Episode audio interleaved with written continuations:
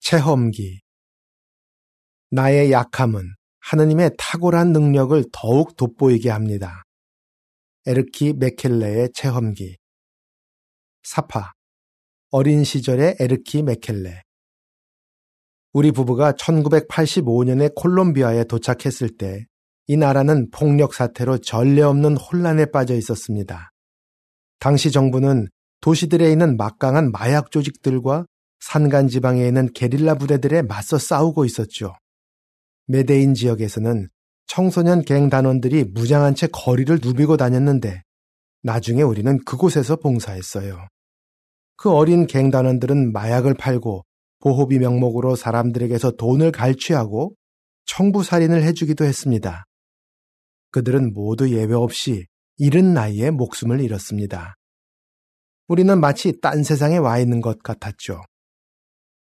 지구에서 가장 북쪽에 있는 나라 중 하나인 핀란드에서 살던 평범한 우리 부부가 어떻게 남아메리카에 오게 되었습니까? 우리는 지난 세월 동안 어떤 교훈들을 배웠습니까? 핀란드에서 보낸 어린 시절. 나는 1955년에 삼형제 중 막내로 태어났습니다. 나는 핀란드의 남부 해안 근처에서 자랐는데 현재 그 지역의 이름은 반타입니다. 어머니는 내가 태어나기 몇 년 전에 침례를 받고 여호와의 증인이 되셨습니다. 하지만 아버지는 진리를 반대하셨고 어머니가 아들들과 성소 연구를 하거나 회중 집회에 데리고 가는 것을 허락하지 않으셨어요. 그래서 어머니는 아버지가 안 계실 때만 우리에게 기본적인 성경 진리를 가르쳐 주곤 하셨습니다. 어린 시절부터 나는 단호하게 여호와의 편에 섰습니다. 예를 들어 7살 때 학교 선생님은 내가 피가 들어간 핀란드식 팬케이크인 베리라티아를 먹지 않으려고 하자 크게 화를 내셨습니다. 그 여자 선생님은 한 손으로는 꽉 담은 내 입술을 벌리려고 양볼을 가운데로 세게 오므리면서 다른 손으로는 팬케이크가 꽂힌 포크를 내 입에 밀어 넣으려고 했죠. 하지만 나는 간신히 선생님이 들고 있던 포크를 쳐서 떨어뜨릴 수 있었습니다. 삽화, 7살 때의 에르키 메켈레. 삽화에 딸린 문구. 나는 7살 때 단호하게 여호와의 편에 섰습니다. 내가 12살 때 아버지가 돌아가셨습니다. 그 후로는 회중 집회에 참석할 수 있었죠. 회중 형제들이 따뜻한 관심을 보여준 덕분에 영적으로 발전하려는 마음이 생겼습니다.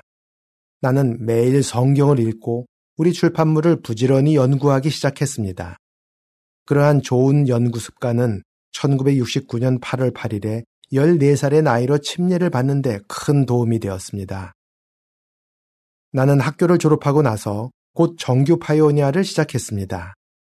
몇 주 후에는 도움이 더 필요한 곳에서 봉사하기 위해 핀란드 중심부 근처에 있는 피엘 라베시로 이사했습니다. 피엘 라베시에서 나는 사랑하는 아내 시르카를 만났습니다. 아내의 겸허한 성품과 강한 영성에 마음이 끌렸죠. 아내는 탁월한 위치나 경제적 여유에는 관심이 없었어요. 우리 두 사람은 어떤 봉사의 특권을 받느냐에 관계없이 여호와를 가능한 한 온전히 섬기고 싶었습니다. 우리는 1974년 3월 23일에 결혼했습니다. 우리는 신혼여행을 가는 대신 카르툴라로 이사했습니다. 그곳은 왕국 전파자가 훨씬 더 필요한 곳이었습니다. 사파, 에르키와 시르카가 핀란드 카르툴라에서 새들어 살던 집. 여호와께서 우리를 돌봐주시다. 결혼 생활을 막 시작했을 때부터 여호와께서는 우리가 왕국을 첫째로 구하면 우리의 물질적 필요를 돌봐주셨습니다. 예를 들어 카르툴라에 살았을 때 우리는 차가 없었어요. 처음에는 자전거를 타고 다녔죠. 하지만 겨울이 되자 그곳의 기온이 영하로 떨어졌습니다. 회중구역이 매우 넓었기 때문에 전파하려면 차가 필요했죠. 그렇지만 우리는 차를 살 돈이 없었습니다. 그런데 뜻하지 않게 둘째 형이 우리를 찾아왔습니다. 형은 친절하게도 우리에게 자기 차를 주겠다고 했습니다. 형이 보험료도 이미 다 냈기 때문에 우리는 연료만 사면 되었죠. 그렇게 우리는 꼭 필요했던 차를 갖게 되었습니다. 사파, 에르키의 형이 준 자동차. 여호와께서는 우리의 물질적 필요를 책임져 주셨습니다. 우리는 그저 왕국을 첫째로 구하기만 하면 되었습니다.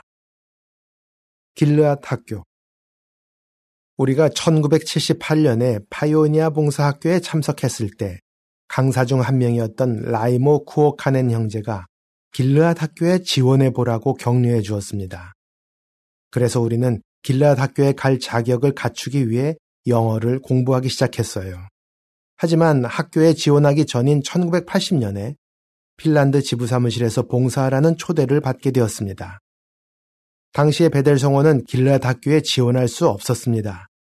하지만 우리는 우리가 가장 좋다고 생각하는 곳이 아니라 여호와께서 가장 좋다고 생각하시는 곳에서 봉사하고 싶었습니다. 그래서 그 초대를 받아들였습니다. 하지만 혹시라도 길르앗 학교에 지원할 기회가 생길 것을 대비해 계속 영어를 공부했습니다. 삽화 눈 오는 날 밖에서 파이오니아 봉사학교 동기생들과 함께한 에르키. 모두가 겨울 외투를 입고 모자를 쓰고 있습니다. 삽화에 딸린 문구. 1978년에 우리가 참석한 파이오니아 봉사학교 학급.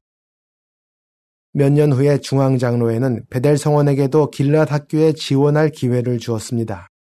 우리는 즉시 신청서를 제출했습니다. 하지만 베델 봉사가 싫었던 것은 아닙니다. 우리는 그 봉사를 아주 좋아했습니다. 단지 우리는 자격이 된다면 어디든 도움이 더 필요한 곳에서 봉사하고 싶었을 뿐입니다.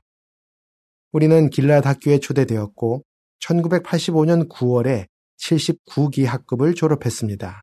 그리고 콜롬비아에서 봉사하도록 임명되었습니다. 우리의 첫 번째 선교 임명. 콜롬비아에서 처음에 우리는 지부 사무실에서 봉사하도록 임명되었습니다. 나는 최선을 다해 임명을 수행하려고 노력했지만 지부에서 1년간 봉사한 후 우리에게 변화가 필요하다고 느꼈습니다. 그래서 임명을 바꿔달라고 요청했습니다. 그러한 요청을 한 것은 평생 그때가 처음이자 마지막이었습니다. 그 후 우리는 우일라 지역의 네이바라는 도시에서 야외 선교인으로 봉사하도록 임명되었습니다. 나는 언제나 야외 봉사를 좋아했어요. 핀란드에서 독신으로 파이오니아를 하던 시절에도 종종 나는 아침 일찍부터 밤 늦게까지 봉사하곤 했죠. 신혼 시절에도 우리 부부는 하루 종일 전파하곤 했습니다. 먼 곳에 있는 구역에서 봉사하게 되면 때때로 차에서 자기도 했죠. 그러면 오고 가는 시간이 줄어들어서 다음날 일찍부터 봉사를 시작할 수 있었습니다. 야외 선교인으로 봉사하면서 봉사에 대해 이전에 가졌던 열정을 다시 되찾게 되었습니다. 우리는 회중이 점점 커지는 것을 볼 수 있었습니다. 콜롬비아 형제자매들은 존중심 있고 사랑 많고 감사할 줄 아는 사람들이었습니다. 기도의 힘. 우리가 봉사하던 네이바 주변에는 증인이 아무도 없는 지역들이 있었습니다.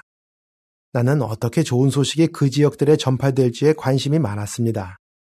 하지만 게릴라전이 벌어지고 있었기 때문에 그 지역들은 외지인에게 안전한 곳이 아니었습니다. 그래서 나는 그 지역 출신의 사람이 증인이 되게 해달라고 기도했죠. 나는 그런 사람이 진리를 배우려면 네이바에 살고 있어야 한다고 생각했습니다. 그래서 그런 사람이 침례받고 영적으로 장성한 후에 고향으로 돌아가 전파하게 해달라고 기도했습니다. 하지만 당시에는 여호와께서 내가 생각한 것보다 훨씬 더 좋은 방법을 사용하실 줄은 전혀 몰랐습니다.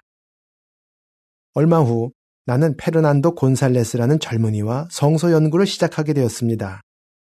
그는 증인들이 아무도 없는 지역들 중 하나인 알헤시라스에 살고 있었어요. 페르난도는 50km 넘게 떨어져 있는 네이바로 일하러 다녔습니다. 그는 매번 연구를 아주 잘 준비했고 즉시 모든 집회에 참석하기 시작했습니다. 페르난도는 연구를 시작한 첫 주부터 고향에서 사람들을 모아놓고 성서 연구를 하면서 배운 점들을 그들에게 가르쳤습니다. 페르난도는 연구를 시작한 지 6개월 후인 1990년 1월에 침례를 받았습니다.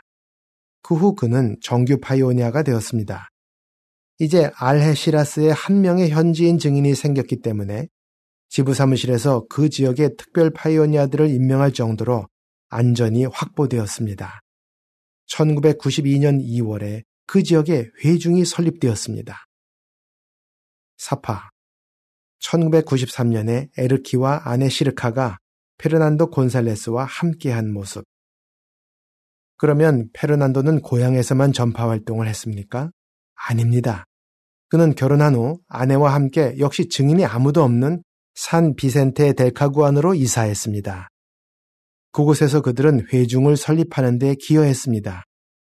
2002년에 페르난도는 순회 감독자로 임명되었고 그와 그의 아내인 올가는 지금까지도 계속 여행하는 봉사를 하고 있습니다. 이 경험을 통해 신권 임명에 대해 구체적으로 기도하는 것이 얼마나 중요한지 배우게 되었습니다. 여호와께서는 우리가 할 수 없는 일들을 하실 수 있습니다. 사실 이 수확하는 일은 우리의 일이 아니라 그분의 일입니다. 여호와께서 의욕과 능력을 주시다.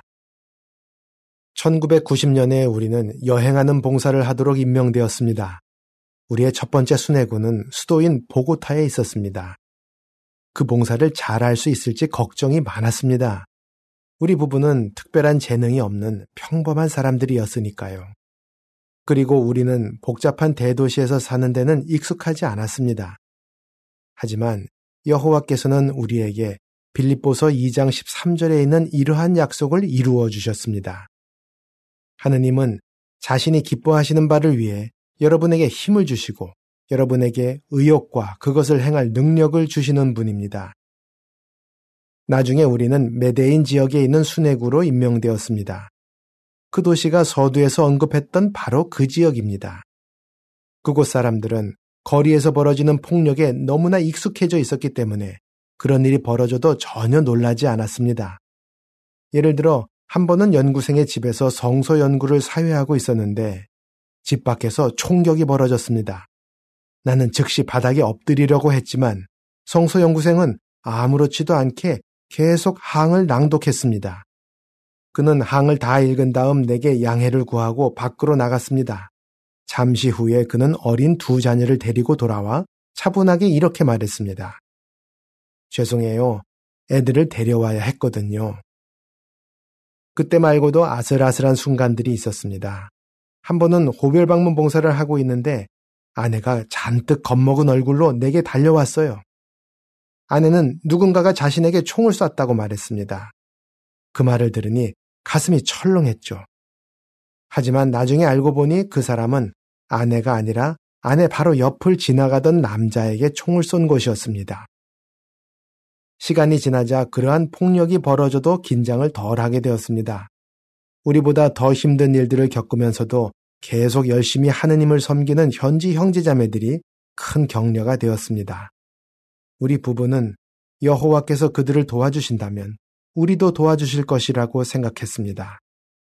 우리는 언제나 현지 장로들의 조언을 잘 따랐고 조심성 있게 행동했으며 나머지는 여호와께 맡겼습니다. 물론 우리가 걱정했던 것만큼 위험하지 않은 상황들도 있었습니다.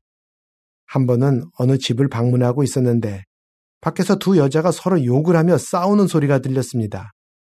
나는 그 싸움을 구경할 생각이 없었지만 집주인은 나에게 빨리 테라스로 나와보라고 재촉했습니다.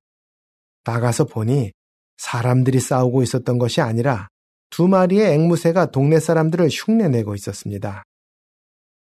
더 많은 특권들과 어려움.